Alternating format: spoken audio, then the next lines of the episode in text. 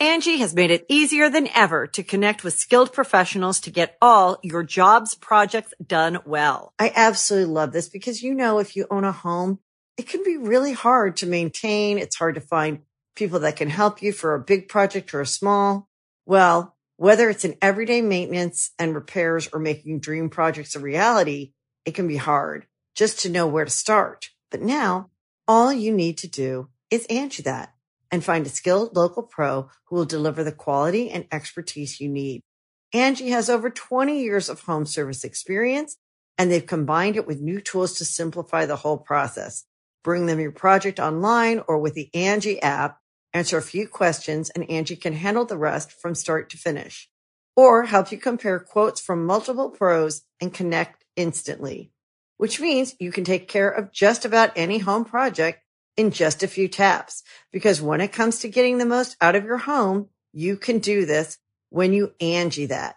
Download the free Angie mobile app today or visit Angie.com. That's A-N-G-I dot com.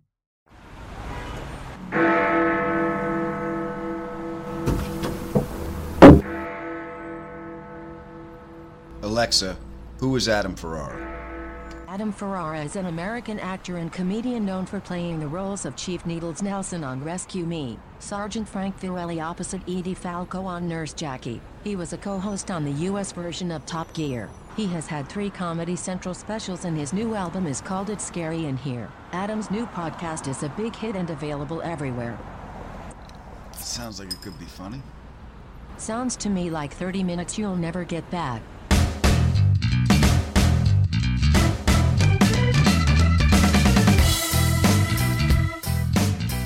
I'm glad you're here because it's showtime. And we have another great show for you this week. My guest in the ADD interview is screenwriter, author, environmental attorney, and funeral homeowner. I'm not kidding. His name is Chris Meyer.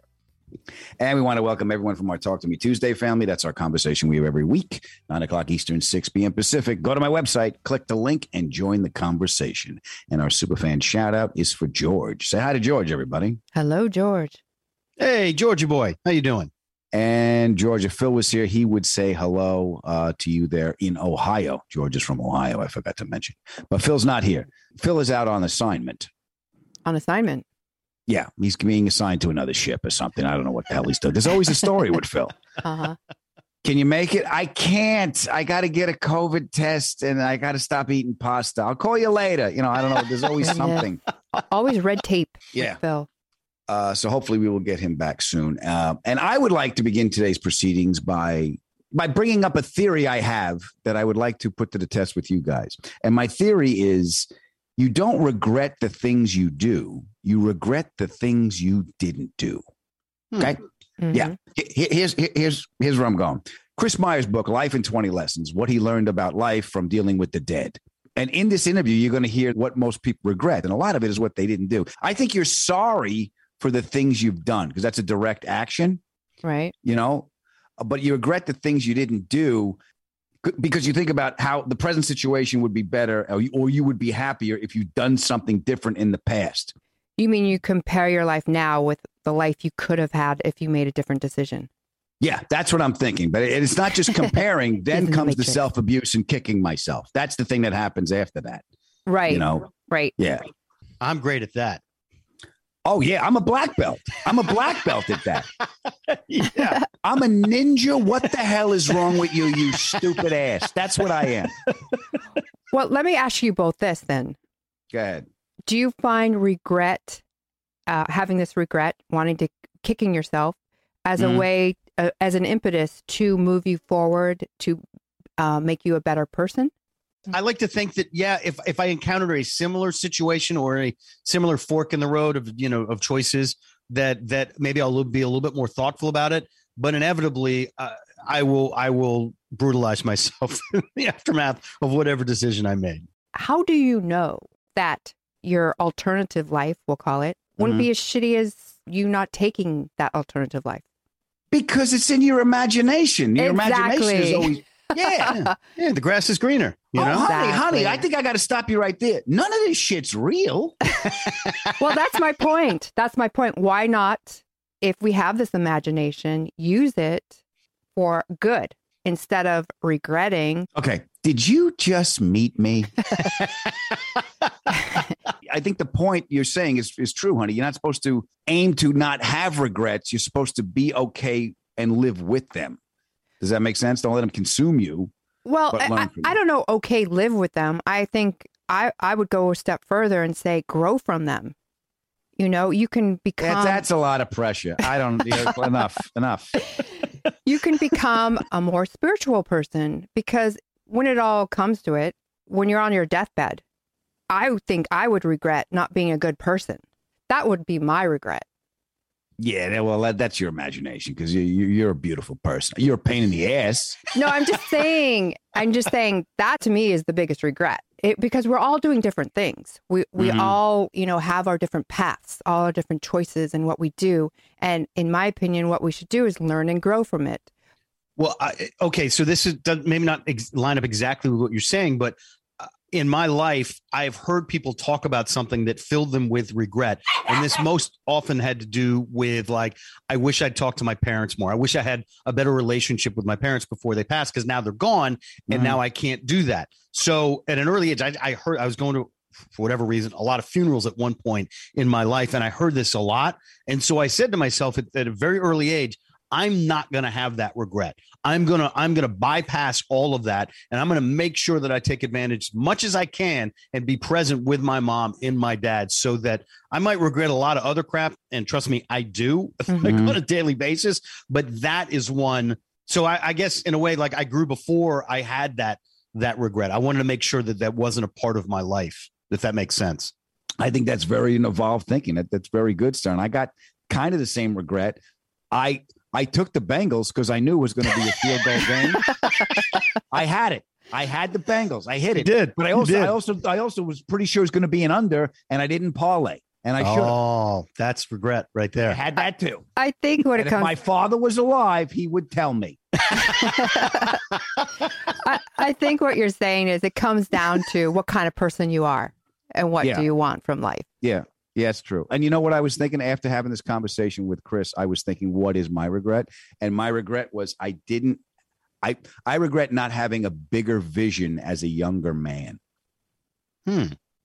You know? It's, What it's a lot mean? of pressure on you. Yeah, that's a lot of pressure to put on you as a young man.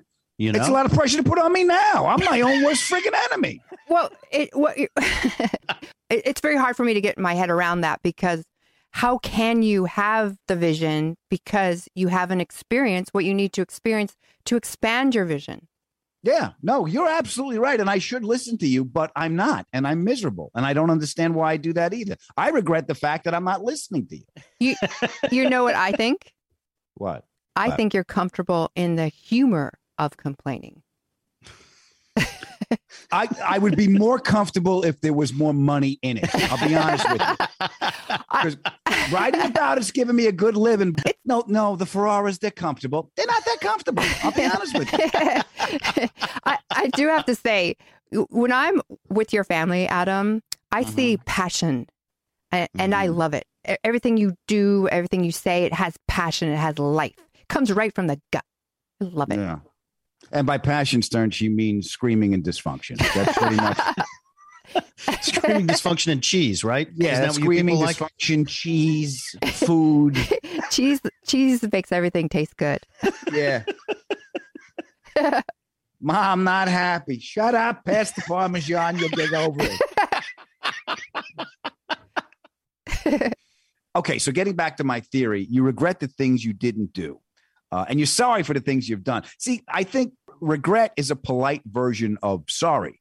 You Hmm. know, like if you get a letter in the mail, like we reg- we regret to inform you that your son Billy will not be joining us on the ski trip. That that's that's p- more polite way of saying we're sorry, but Billy is a friggin' nightmare, and because you can't raise a decent child, I'm not suffering as the chaperone on this ski trip. Well, I'll, I'll tell you some great advice my grandmother gave me. But She said, stay "Look, away from Billy. yeah, stay away from Billy. Look, don't be sorry. Just don't do it again." Mm-hmm. I think there's a certain amount of being sorry and feeling shitty. Like I don't want to do it again because I don't want to feel that. A lot of the choices I make, I know what what the mo- next day day is going to feel if I make this choice. you know, and I don't that that's the juice ain't worth the squeeze. Yeah, Mark. Well, I'll say this: this time in the pandemic that we've all been living through, that Mhm. has taught me a lot about regret and about things that, like, you talk about gr- things you haven't done. You know, there's so many things I've been like, oh, I'll get to that. I'll travel to Greece. I'll go to Egypt. I'll get to that. And then you find yourself in a situation where you can't do those things. And so that has placed a fire in me that when we're clear of this, I'm going to start checking a bunch of those things off my. And I know that's sort of like material things of like going to visit places, but they're things that are deep within me that Mm. I'm like, and even if that's going visit visiting people, coming out to see you guys, I really have to follow through with it. That's great, Mark. Shit, honey, Stern's coming out. Anytime, Mark. I will tell you this: that that there is one problem with my theory. The tattoo removal business is built on regret. Yes, but I could say What was that? A unicorn? Yeah, but but I, I, got could, drunk and asked for number six on my forearm. But I can say they're doing something proactive to change that. okay, So that's, That's a good, good. thing. You're shifting the scales. that's good. That's what's Mark. That's what you got to do. You got to shit on the scale. Get on there. All right, I'll be right on back, the guys. scale, Mark. Make things better. but I really enjoyed uh, talking to, to Chris Meyer. He's a fascinating dude. His book was really good, and I really enjoyed this interview. So you guys listen to this, and we will see you on the other side. Regret is a feeling. It's an emotion. In fact, the, the definition of regret is a combination of disappointment, repentance, sadness. That's what regret is. And it's painful and it's uncomfortable. And most of us are real quick to want to get rid of it. Mom, not happy. Shut up. Pass the Parmesan. You'll get over it. You're listening to the Adam Ferrara podcast. This is 30 minutes you'll never get back.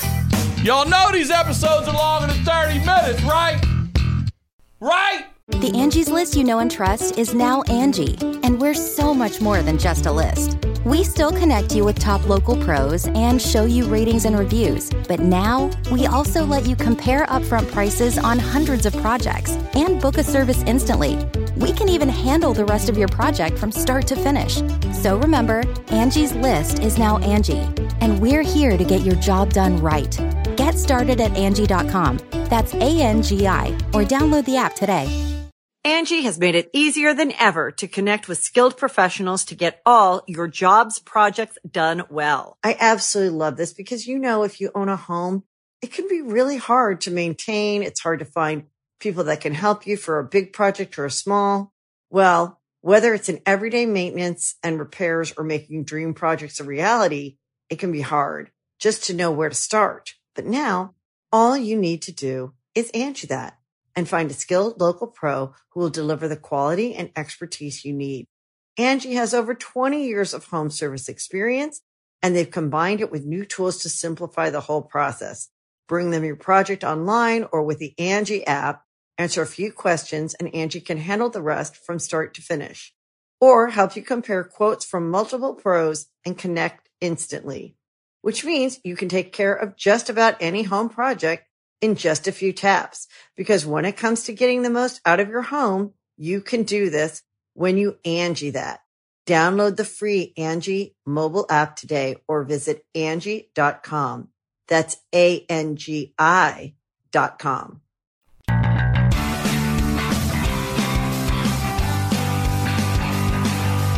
I got some stand up dates for you. March 11th and 12th, I will be at Bananas Comedy Club in Rutherford, New Jersey. April 22nd and 23rd, I will be at Uncle Vinny's Comedy Club in Point Pleasant, New Jersey. We have t shirts? Yes, we do. And I have my YouTube special. It's called It's Scary in Here, and there's a link to tickets, shirts, and the special right in the show notes. All right? All right. Go on. Get out of here. Pay attention when I'm talking to you, boy. ADHD, it's not just for kids. Nice boy, but doesn't listen to a word you say. Welcome to the ADD interview. It's not that you're not interesting, it's just that I can't focus. And my guest this week is. Oh, look, a bird. My guest this week is a Swiss Army knife. He has done many things. The most impressive thing for me he has done is keep going. He's an author whose debut novel is called The Wood, which is a hysterically raw and funny look at the movie making business. He is a filmmaker himself, as well as an attorney with a master's in environmental law and a funeral home owner and operator. Ladies and gentlemen, boys and girls, please help me welcome Chris Meyer. How are you, pal? I'm doing well. Thank you for having me. Thank you for being here. I mean, when I got the email that you wanted to be on the show, um, I shared it with my wife, and she goes, "We have to talk to him. He's done so much." yeah. Yeah. You have done all these things, and uh, if I uh, detect a little bit of an accent, it's it's New York. Yes. Yes, it is. Westchester County, born and raised in the the Tony Hamlet of Pleasantville. Oh, that's great. And uh, was your father in any of these businesses businesses that you do now? None. None. See, None see, that's that's very Yeah. impressive to me because in reading in reading uh, one one of your books, Twenty Lessons About Life from Dealing with Death, which I guess was during your funeral phase, if I may.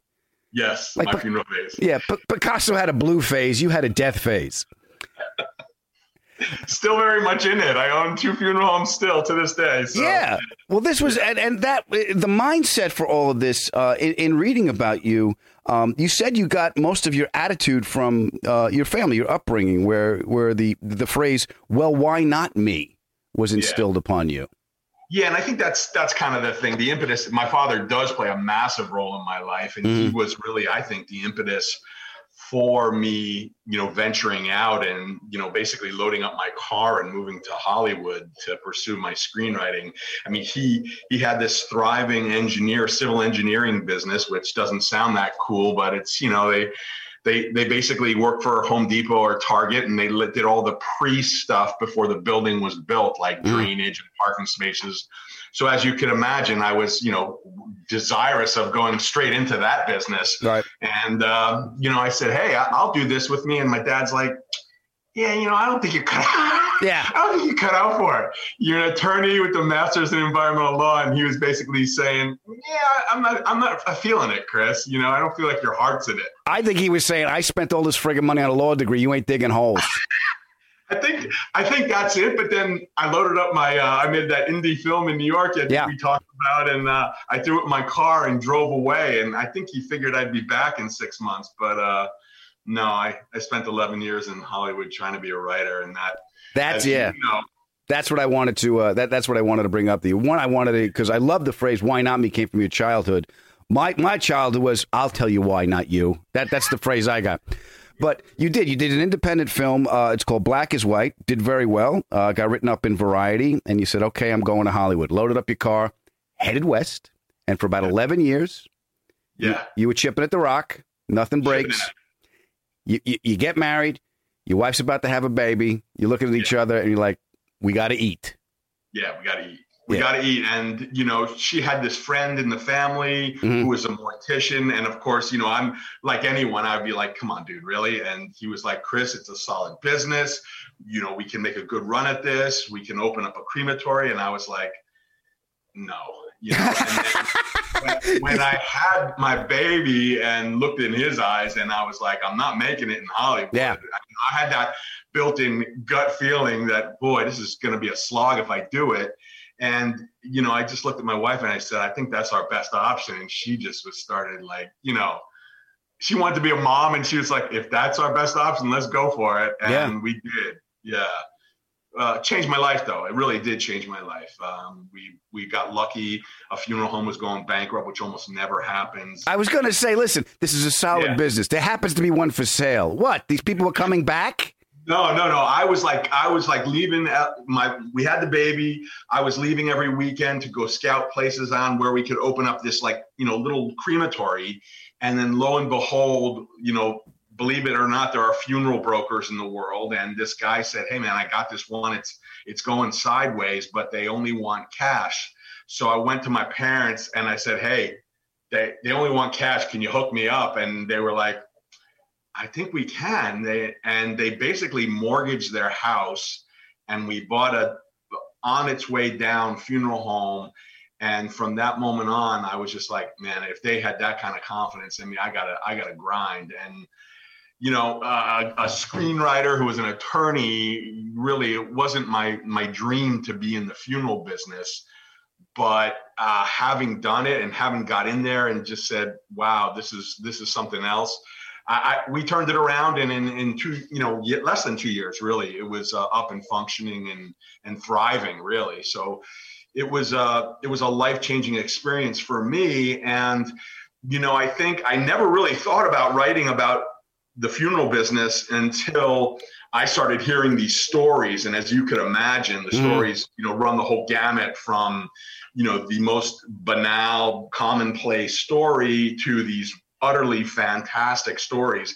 And there was always a common denominator in the stories. And basically, you know, again, it was like, hey, dude, wake up and live your life because the shit's going to be over. You don't know when it's going to be over, and it could be over right. tomorrow. And that was the that was the biggest thing for me. Well, I have I have many questions if I could back up. First of all, I got a funeral home. They only want cash. what kind of Gindaloon funeral home did you buy?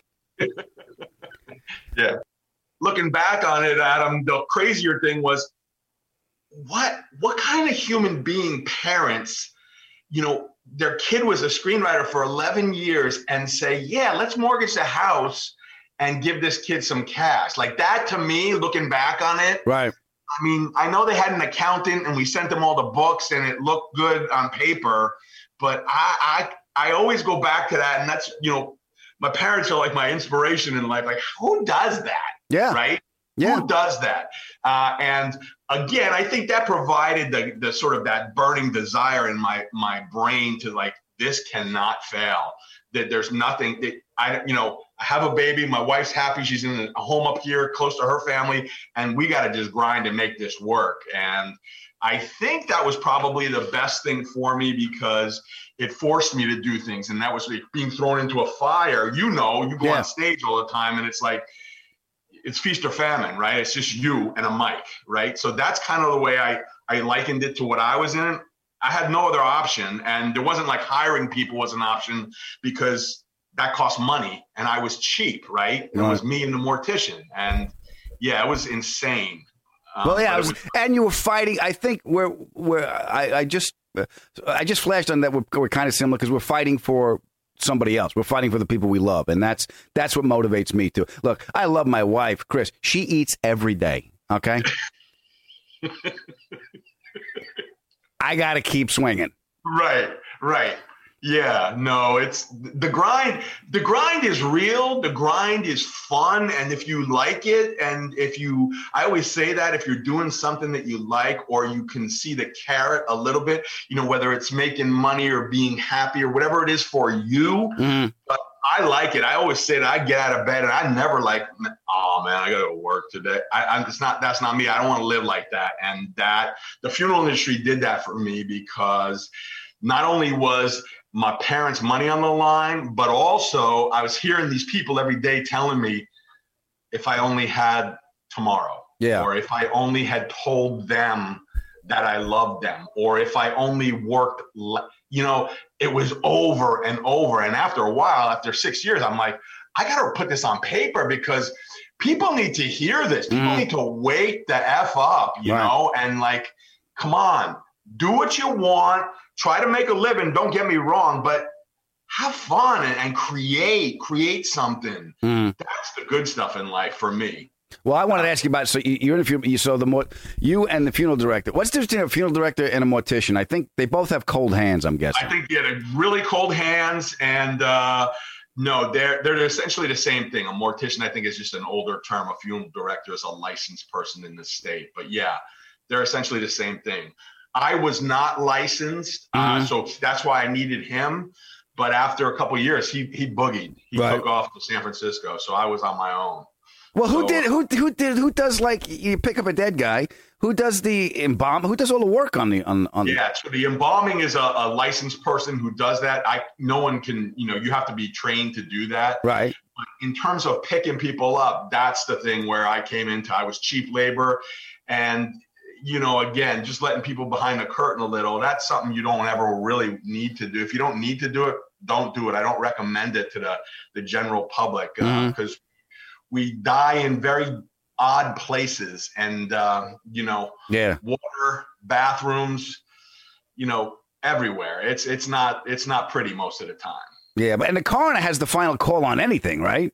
The coroner does have the final call. Unless you're in a hospital, obviously they have the final call. But anytime it's outside of a hospital or a care home, Mhm. the coroner has to be called. You have to call 911 usually, and they'll decide. The coroner comes in if they're they think there's something a little wonky with Right. the, the circumstances of the way the person died. Yeah. Now, what if the coroner goes like, you know, the coroner is, is like Jack Klugman? We have to dig him up. It was murder. Do you, do you have you had any, anything like that? Yeah, for sure, for sure. but then, then the current coroner takes them, and you're out of it. You know, Oh, a lot of times the problem is the people call the funeral home first, and they haven't called either the coroner or the, or, or the fire department to pronounce the death. And Mm. we can't, you know, sometimes you go out there and you're like, hey, uh, no one's been here to pronounce this. I, if I take it, it's illegal. know? Right. Oh, okay. So you, yeah, you can't you can't pick it up until you get like. Oh, okay. Now, and you've had I, in the book there was some some some stuff I really wanted to ask you about. The g- the clown, the guy that wanted to be buried in his clown makeup. Yeah, and it was so heartfelt too because I sat down with his wife, and she was really, you know, obviously distraught, and we kind of sat there, and I, you know, no mention of that at this time, and we're we're here to, I'm here to just make the standard arrangements with her, and and I could see something in her eye, right, and she kept looking at me, and it was kind of a little awkward, and I was Mhm. like, what's going on here? And I said, is there something going on? You want to talk about something? She's like. I have this crazy request, and I, you know, of course, you know, I love that because whatever follows is usually pretty freaking insane, Right. and I get pumped. So I'm like, oh yeah, well, uh, try me. I've heard a lot. And she goes, my husband was a clown, and I go, well, my wife thinks I'm a freaking clown also. Isn't Right. that great, you know? And then she goes, no, no, no. He was literally a clown. And she slides this piece of paper to me, and I turn it over, and it's like, it says like Mr. Jiggles. And it, it was a clown. He was literally a clown. And she's like, I know this is crazy, but all his friends know him like this. Can we bury him in this clown outfit? And I said, Of course. You know, I'm like, I want to do because like, who am I to say what you you want your memory of your loved one to be? So Right. I, I was that guy that said, Of course we can do that. So we the weird part was the embalming because after he got embalmed, we had to get someone, a clown person, to come in and put the clown makeup on, Right. the red nose. How'd you fit the shoes? Is that We to had, to, we had to bend the shoes in the casket, but he had this like polka dotted, you know, the ones that are like a little balloony, like the MC Hammer shirt. Yeah, yeah, yeah. The big shirt and everything. And I swear, when people walked in, their tears flowed and there were audible laughs in the the wake. I mean, it was the best thing ever. And she was just appreciative. I mean, you couldn't you couldn't have done anything better for the woman. She that was him to her, you know. And it wasn't because you and me sometimes we think like, hey, that's pretty freaking creepy, a clown, you know. Yeah. This was, you know, he didn't have the mustard stains on him from the children's party, but Right. he was a a legit old school clown, and oh, it was the best. It was the best wake ever. Let me ask him. Did all the mourners show up in one car? That's got to be. No, it was it was crazy. Wow. And, but she was happy. They Oh, thrilled, yeah, overjoyed, overjoyed. And Now, did- the way she wanted to remember him. did they bury him or did they shoot him out of a cannon? No, he was buried in the casket in his clown outfit. Yeah, Oh. that's the way he went. That's great. Now that, now that, that that's a lighthearted thing, but there was some there's some heavy stuff you had to deal with too. There was the lady in the book. The lady wanted to drive around town with her daughter's body. Yeah, but and you know, again, sounds lighthearted, right? Because we all saw. No, me- that doesn't sound lighthearted. That sounds like she wants to be in the carpool lane. Yeah. Especially in California, right? Yes. Um, no, it was it was it was it started out super lighthearted. It, it was, the instances were it was a woman who tragically lost her teenage daughter in a car accident. Mm-hmm. Had a surviving daughter, and they both came in, and it was the same thing. You know, again, we have a strange request. Can we take her one last time to have this ride around town with her friends? And I thought it was. I didn't think it was legal, first of all. Right. So I had to go check with uh, our manager, and she said, "There's nothing that precludes us, the family, from taking her." So they they did exactly that. They had some friends in the car, and they took her to the old haunts where they used to drink beers down by the river, and at the high school. And went. She even told me they went through the Mickey D's line. I mean, there was some twisted. You know, it, it was. No, seriously. Hold it, what hold she said. it, we went it. through the Mickey She- D's line she went through it- She went through a drive-through with a dead body at the, the Yeah, McDonald's yeah. drive-through. Yeah, yeah. Yeah. So then she comes back with them all, right? And you know, as you can imagine, the friends all leave, and she's coming down, and you could you could see it on her face. I mean, Right. it was a mom. She's a single mom. She was totally hip, and she was she was now decompressing from this time when her daughters, her other daughter, and her friends left, and and she said, you know, can I sit with her for a while? And I said, of course, you know. So I Mhm. went in the back and I did some work, and I was there till about six thirty-seven, and I came back and I I came in, and she's like, I have to leave, right? And I'm like, well, you're not ready, are you? And and she's like, no. Mm. And so I I went in my pocket and I took the key off the chain. And I said, here, you could stay all night if you want, and and she did, you know. And I came back the next morning and that for me you know just taking taking the funniness out of it all you know Yeah, yeah. that for me was the hard part right there because there comes a time you she stayed all night but she could have stayed four nights uh, you know it, it really that time from when this is the last time i will see someone even though they have passed and they're dead Right. you know that last moment and she came up to me and she just gave me the biggest hug and she said you know you're a good man and she she she she just left and you know i don't know man I, I went home that night and i just i have little boys Mhm. and i just hugged them and wanted to be with them ever and and that for me is just i felt good for me but at the same time i, I had that empathy like man how do you how do you go on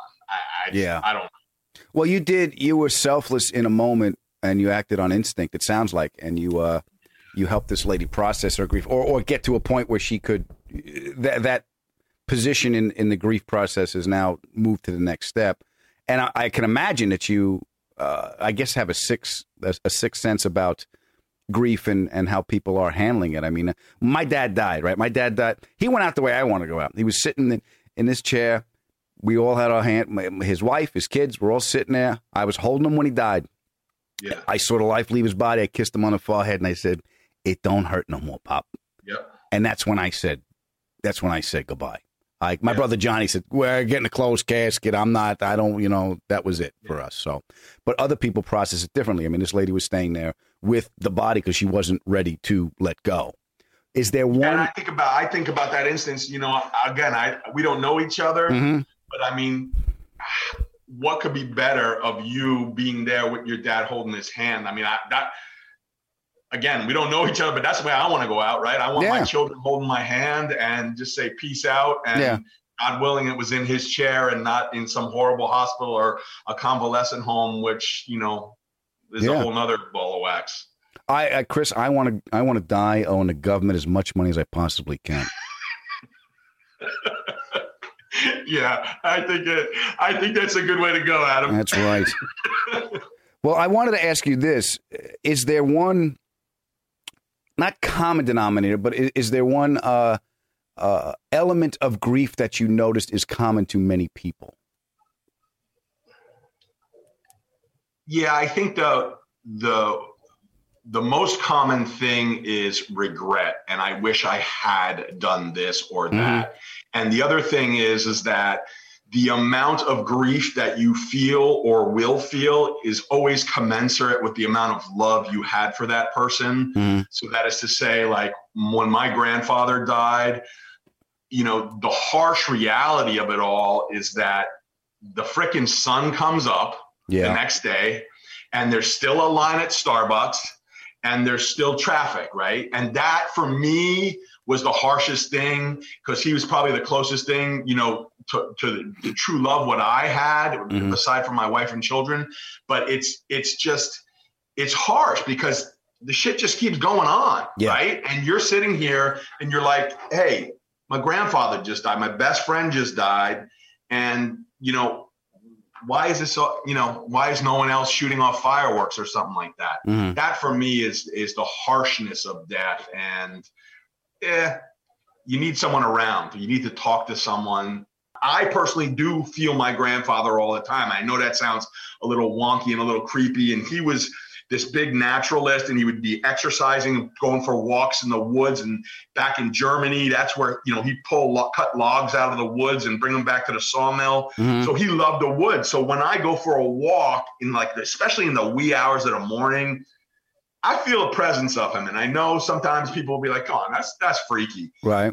I really do. I feel a connection when I smell things in the nature and when I see big, tall trees. And Mhm. I think you had a friend who, who swears by it the other way, right? I mean, Well, I, I want to. Uh, let me ask you this, because you feel your grandfather when you go in the woods. I actually feel my father when I pay bills because I hear him saying "son of a bitch."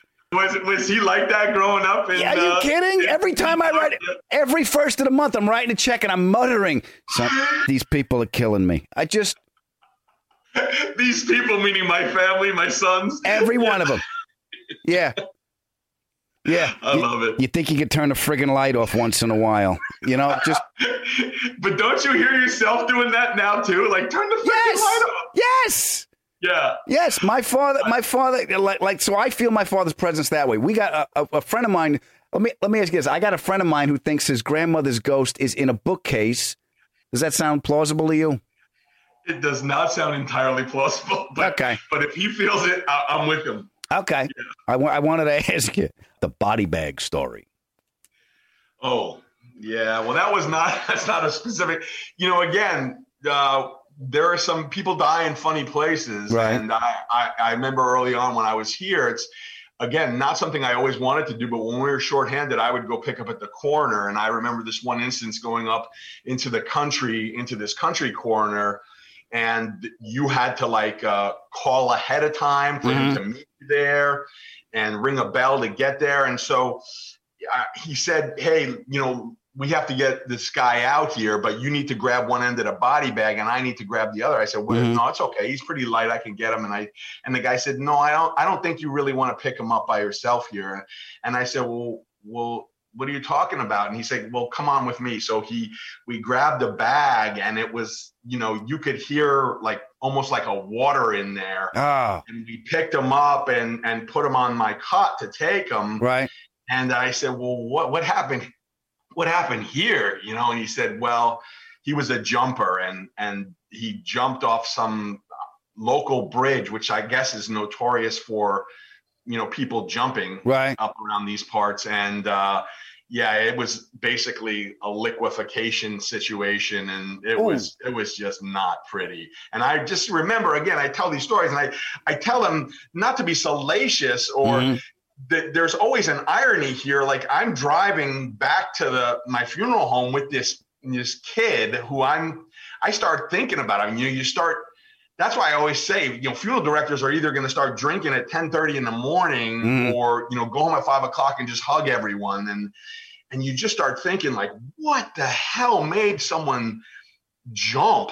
You Yeah. know, and and it's like I, I, that's where the for me i always say the book is so much it's empathy empathy empathy and you gotta there's just all different walks of life and, and you gotta you gotta thank the lord that you got tomorrow Yeah, yeah. There's uh, and there's the other thing that you said in the book. Um, I'm paraphrasing it, but it was uh, it was a uh, it was something that struck me. There's a freedom in being totally fucked.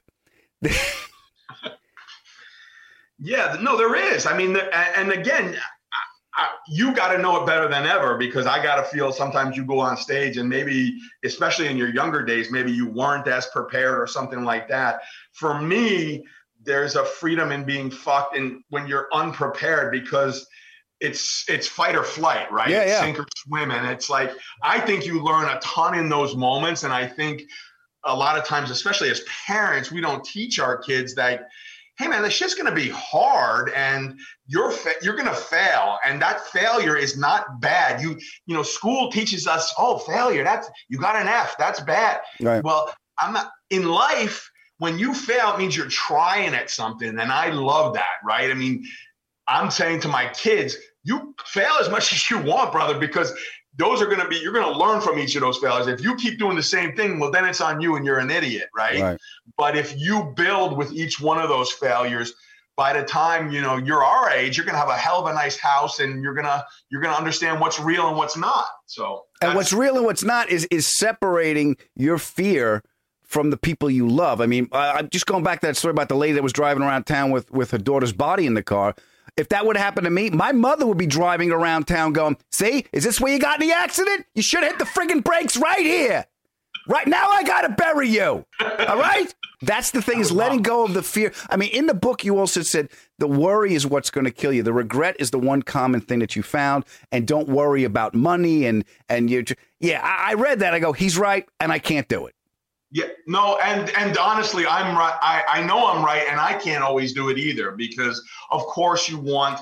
You know, we're such a material society, and it's hard to get off that train, right? We're on that habit trail, Mhm. and we just keep running. And just like you said, look at my wife; she's eating tonight, Yeah. and yeah, she's eating because you got the anxiety in your head. That's why men die earlier, right?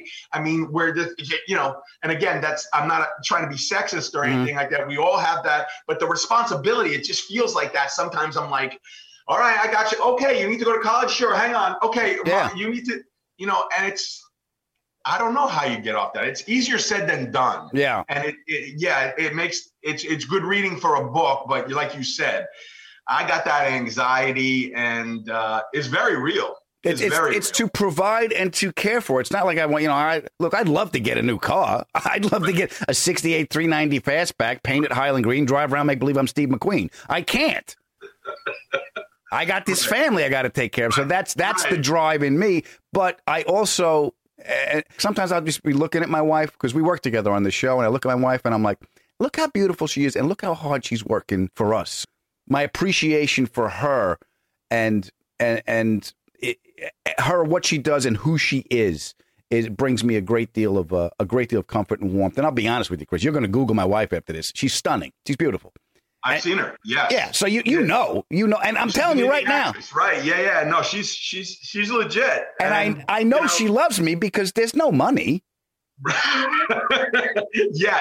Yeah. Yeah, um, well, but look, there's money, Chris, but there, there- there's no, you know, I love you in spite no, of you money.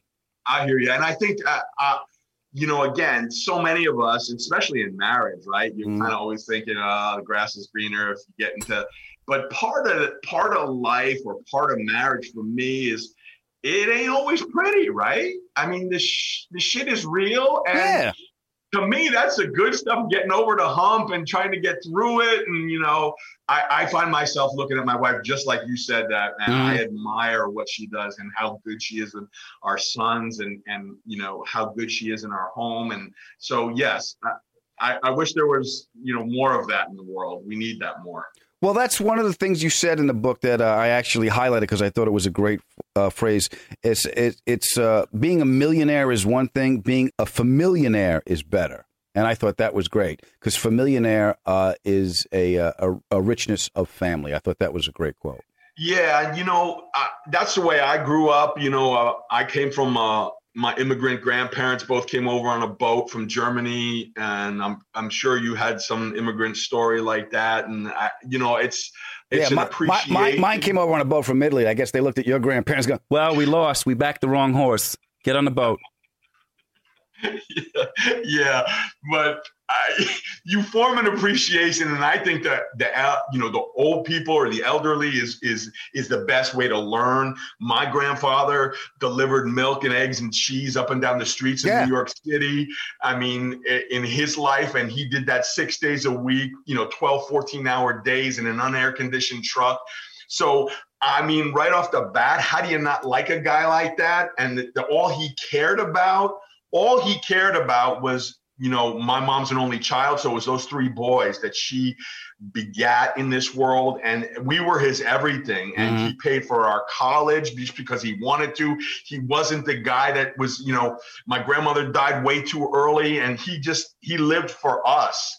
And I think that that was the beginning of you know this whole idea of familionaire and my parents have been together you know for, for, for over 50 55 years and it hasn't been always easy and I've, I've witnessed that it's not always easy but there's a common denominator of you know we're in this together and and there's strength in the in family I, i'm all about family and Yeah. I, I would much prefer to be with my sons any day of the week than go out and and party with my friends Yeah, this that the, the impetus for this show, Chris, was uh, uh, when I was a kid. The uh, the best night sleeps I ever had was when I was upstairs and I heard my mom and dad and their friends downstairs laughing, and that's the vibe of this show. I do this with this. I want to provide my family uh, experience to other people.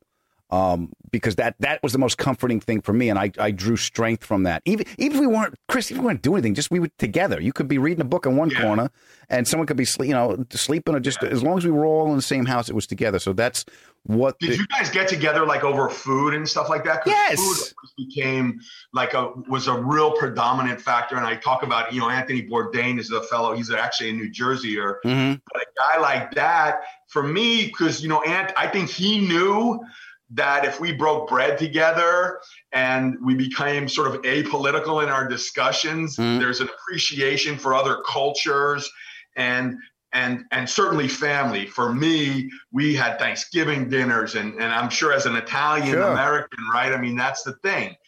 I think it's great. I mean, can you imagine if we could just keep that going and keep those cultures going? That's the richness of of family for me.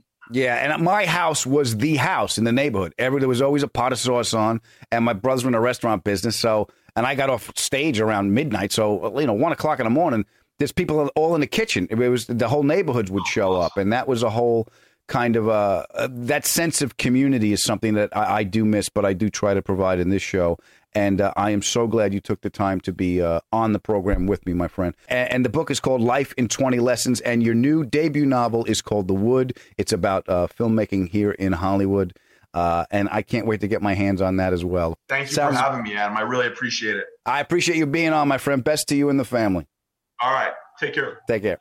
The ADD interview is brought to you by cruzintowellness.com. Cruzintowellness.com for all your CBD needs. Now, let's say you can get a sweet deal on a funeral home, but there's a catch. So you think to yourself, how the hell am I going to pull this off? I went to my parents and I said, "Hey, they only want cash. Can you hook me up?" This could cause you a little anxiety. So do what I do. Take one of the gummies they have at cruzintowellness.com. They also have edibles. They got tinctures, they got pain creams, bath products, and pet products. Buy a pet product, buy a bath product, throw them both in the tub, get in there with the dog. Hey, it's your life. Live it how you want.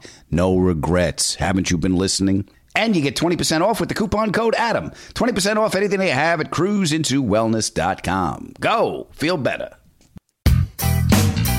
Hi, this is Chris Meyer, and that's 30 minutes I'll never get back. Wow, Adam, you don't disappoint. I love this guy. He just saw what was in front of him, made a choice, you know, to help him and his family. Yeah, I liked I, I, I liked him a great deal. Yeah. Fascinating man. Yeah, I agree. Fascinating guy. I mean, an unbelievable life journey. But Adam, really, hmm. a Quincy reference? I mean, you accuse me of having out of date references. all the time. And What I do you love want? Quin- Okay, what what other coroners do you know? What- What's a modern day coroner? I'm sorry, I went through the Rolodex. I came up with Quincy. Plus, Adam is, you know, had lunch with Quincy. I know, Yeah. I know, yeah, I know, and I love that show. It's what Yeah. it, it- it is the the gold standard of coroner shows. I think Yeah. we can agree on that, right? It was murder. Still holds up. but oh, guys, oh, but no, I like the fact that it was a funeral home. He bought a funeral home that only wanted cash. Listen, I need six hundred thousand green, and it's all you. Well, here's the, did I ever tell you the story? My brother Johnny would at the funeral home when my father passed away. no. no, Okay, so my father passes away. Right, we we go to the funeral home, and it's me, my brother Johnny, my mother was sitting there with the funeral director. And my mom's picking stuff out. She's picking. I go, Ma, whatever you want. Oh, look at that. He loved mahogany. And I said, that's the coffin, right? Brass on it. I'm like, well, okay. So she's just picking things out, and the funeral director is sitting there. He puts the tissues in front of her. Yeah, I'm just nodding and humming, and my mother's picking out everything. We should release Dubs. You know the whole. So then I okay, ma, why don't you go outside, go, go see Alex, and uh, I'll, I'll meet you in the car. So he leaves. Now it's just me and my brother John, Right, my brother Johnny's a big boy. So I look at the guy. I said, "All right, give me the grand total for the bill." Right, and he puts the bill in front of the two of us. My brother Johnny picks it up and goes, "Whoa, hold."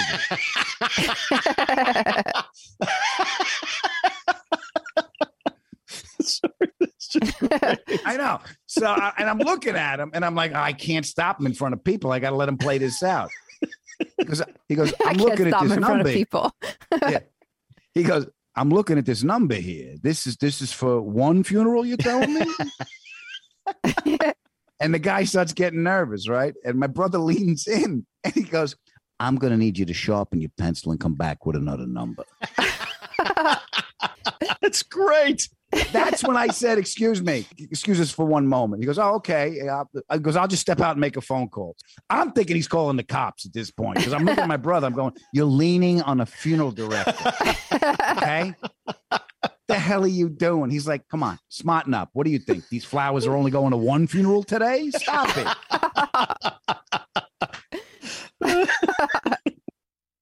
oh man, Goodness. I need you. I you know, God forbid when I have to just deal with this myself with my mom and my dad, I need your brother riding shotgun with me the whole time. Okay. Yeah. Well, a lot of people now go to funeral homes and they pick out everything so that it's ready to go. Yeah, before. Yeah, you- before. you're not emotional buying, you know? Uh huh. Oh, that's smart. Yeah, it is Yeah, smart. you And then they uh, have specifics, you know, like like that clown. How funny was that? Yes, and I love the fact that he was so excited to bury him like that. Yeah. That's great. Yeah. Yeah. She's like, this may sound weird. Oh, try me. No, this is great. Yeah. Just one clown? You got any more? We'll put them all in there. We'll bury them in the car. That'll be fun. the way he talked about it, that it ended up being like the most beautiful experience for everybody involved, and and they all left with smiles. I think he said, I'm going to loosely quote him here, but I think he said something like that was the best wake ever. So Yeah. He you know, I said love that. everybody was laughing and having Yeah. fun, and that's kind of funeral I want.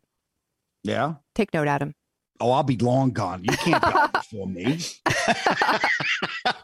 You realize what I got? I, well, Don't dress me like a I'm clown, di- though, Adam. No, I'm dying first, right? And I'm going to get up there and I'm cleaning everything out. I go, I listen, come here. I want all her ex boyfriends. Get over here. she's coming and she's with me. Anybody got a problem? You come here now. All right. She's going to rest in peace, this woman, and I don't want any bullshit from all of you. You had your chance and you fucked it up. I win. Yeah. Hilarious. you know what I, I did like about Chris? Not only not only the, the courage to risk and and and to put himself in uncertainty to feed his family, but I liked his kindness to the grieving people. Yes. You know, you know, he was he was the poor lady that wanted to drive around town with the daughter. You know, me, I would have been like, "You sure this is a good idea?"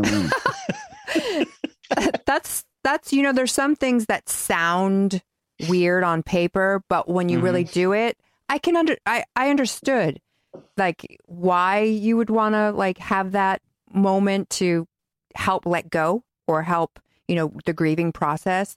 And when he mm-hmm. said i just ha- took the key off my key ring and handed it to her yeah, i thought wow that is a very cool person you know to to yeah. understand people grieve in different ways. Yeah, And- he has to be malleable to every because everybody comes in there with different reactions to things and different emotions and different way they're processing it, and and they're looking at him saying like, okay, I need you to be in this moment with me. And even though he's been down that road a million times with other people, he has to be there present with those people to to help them process their grief and to be able to uh, adapt to whatever they need. And that throwing her the keys and saying, stay as long as you want is such a gracious act, such an act of unbelievable kindness that and so I'm And thank trust. God that he's in this business, you know? I'd like to think I would do the same thing, but I'll be honest with you. I'm taking all the petty cash from me and I'm marking the booze. what Just don't trust anybody. Yeah. but you're right. People process grief differently and it hits them at different times. It's not not just in that moment. Um, so so my father's funeral procession, right? We're going to the cemetery. And my mother, I'm in I'm in the hearse with my mother, and the funeral procession is behind us, and it's long because my father, my father was the king of the neighborhood. So everybody showed up. All the guys they work with, everyone from the neighborhood showed up. There was cops, there was criminals, there was all kinds of people there. Yeah. And my mother was like, I want the funeral procession to go past the house. Okay. Now, my mother's living in a gated community. All right. Mm-hmm. and this line of cars is going past the little guardhouse, and everyone's looking. All right. It's, it's like JFK's funeral procession. going down this little community, these little winding roads, and they all got to turn around in in, in this, this on the cul-de-sac. The, the whole funeral procession's got to turn around. Everyone's on the front lawn. JFK Jr. was saluting his father. We had the Burkhoffs from across the street standing out on a lawn, waving and crying. He was a wonderful man. He fixed the toilet. He didn't even charge us, God. Why, God? Why? You know? So we went through this whole train and we did this whole thing, but that's what my mother wanted. Yeah. We we all like grieve in different ways. You know? I got you know what it come and it came and got me when I wasn't expecting it. About six months later, I'm on Wilshire Boulevard. I'm at a stoplight, and I don't know what happened. I don't know what I saw, smell, or heard. Something just triggered the anger part of losing my dad. And at that stoplight, I just started punching the headliner of this rent a car, just unloading on. Yeah, just punching it. I cut my hand. I, I broke the dome light, and I cut my hand on the dome light, and it came out of nowhere. I'm No. always curious why you take full insurance when you ever you rent a car, Adam. You know why I take full insurance? Because I don't want to regret not having. it. that would be a big regret. I could Yeah. just What walk happened away. to the bubble light in the roof? Don't Yeah. worry about it. Have a little- Full insurance? Yeah. See you later. Here's the key. But isn't that weird that it just sort of like snuck up on you six months Mhm. later? Yeah. It- It's just waiting under the surface. And I don't know if in your mind you're like, I got a handle on this. I, I I'm an adult. I'm mature. I've grown, and Nope. like I, I process this. And then all of a sudden, if that anger just boils up, I I, I tend to think that happens to a lot of people, if not most Mhm. everybody, Mhm. going Yeah. through that. Yeah. Then, then after the anger subsided, I pulled over, crying like a baby in an In-N-Out Burger parking lot. Just, just crying. Yeah. Yeah. That's how it happens. No, I didn't get a the burgers. burger. That's all I need. I need. I, I need regret, sadness, and then I'm now I'm fat. I need that. Hey, just order without the bun, Adam. Yeah. There you go. and and after after being angry and punching the roof and crying and everything, I felt I felt unburdened with all the the emotions coming out of me. But I just pictured my father laughing at me. You're like, would you please get it together? You're beating up a rent a car. You're crying in a parking lot.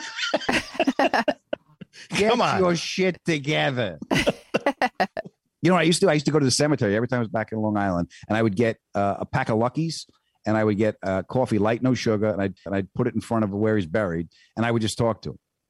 And then I got in trouble for littering. So they were like. Jesus. The guy says, You gonna take that with you? I'm like, all right.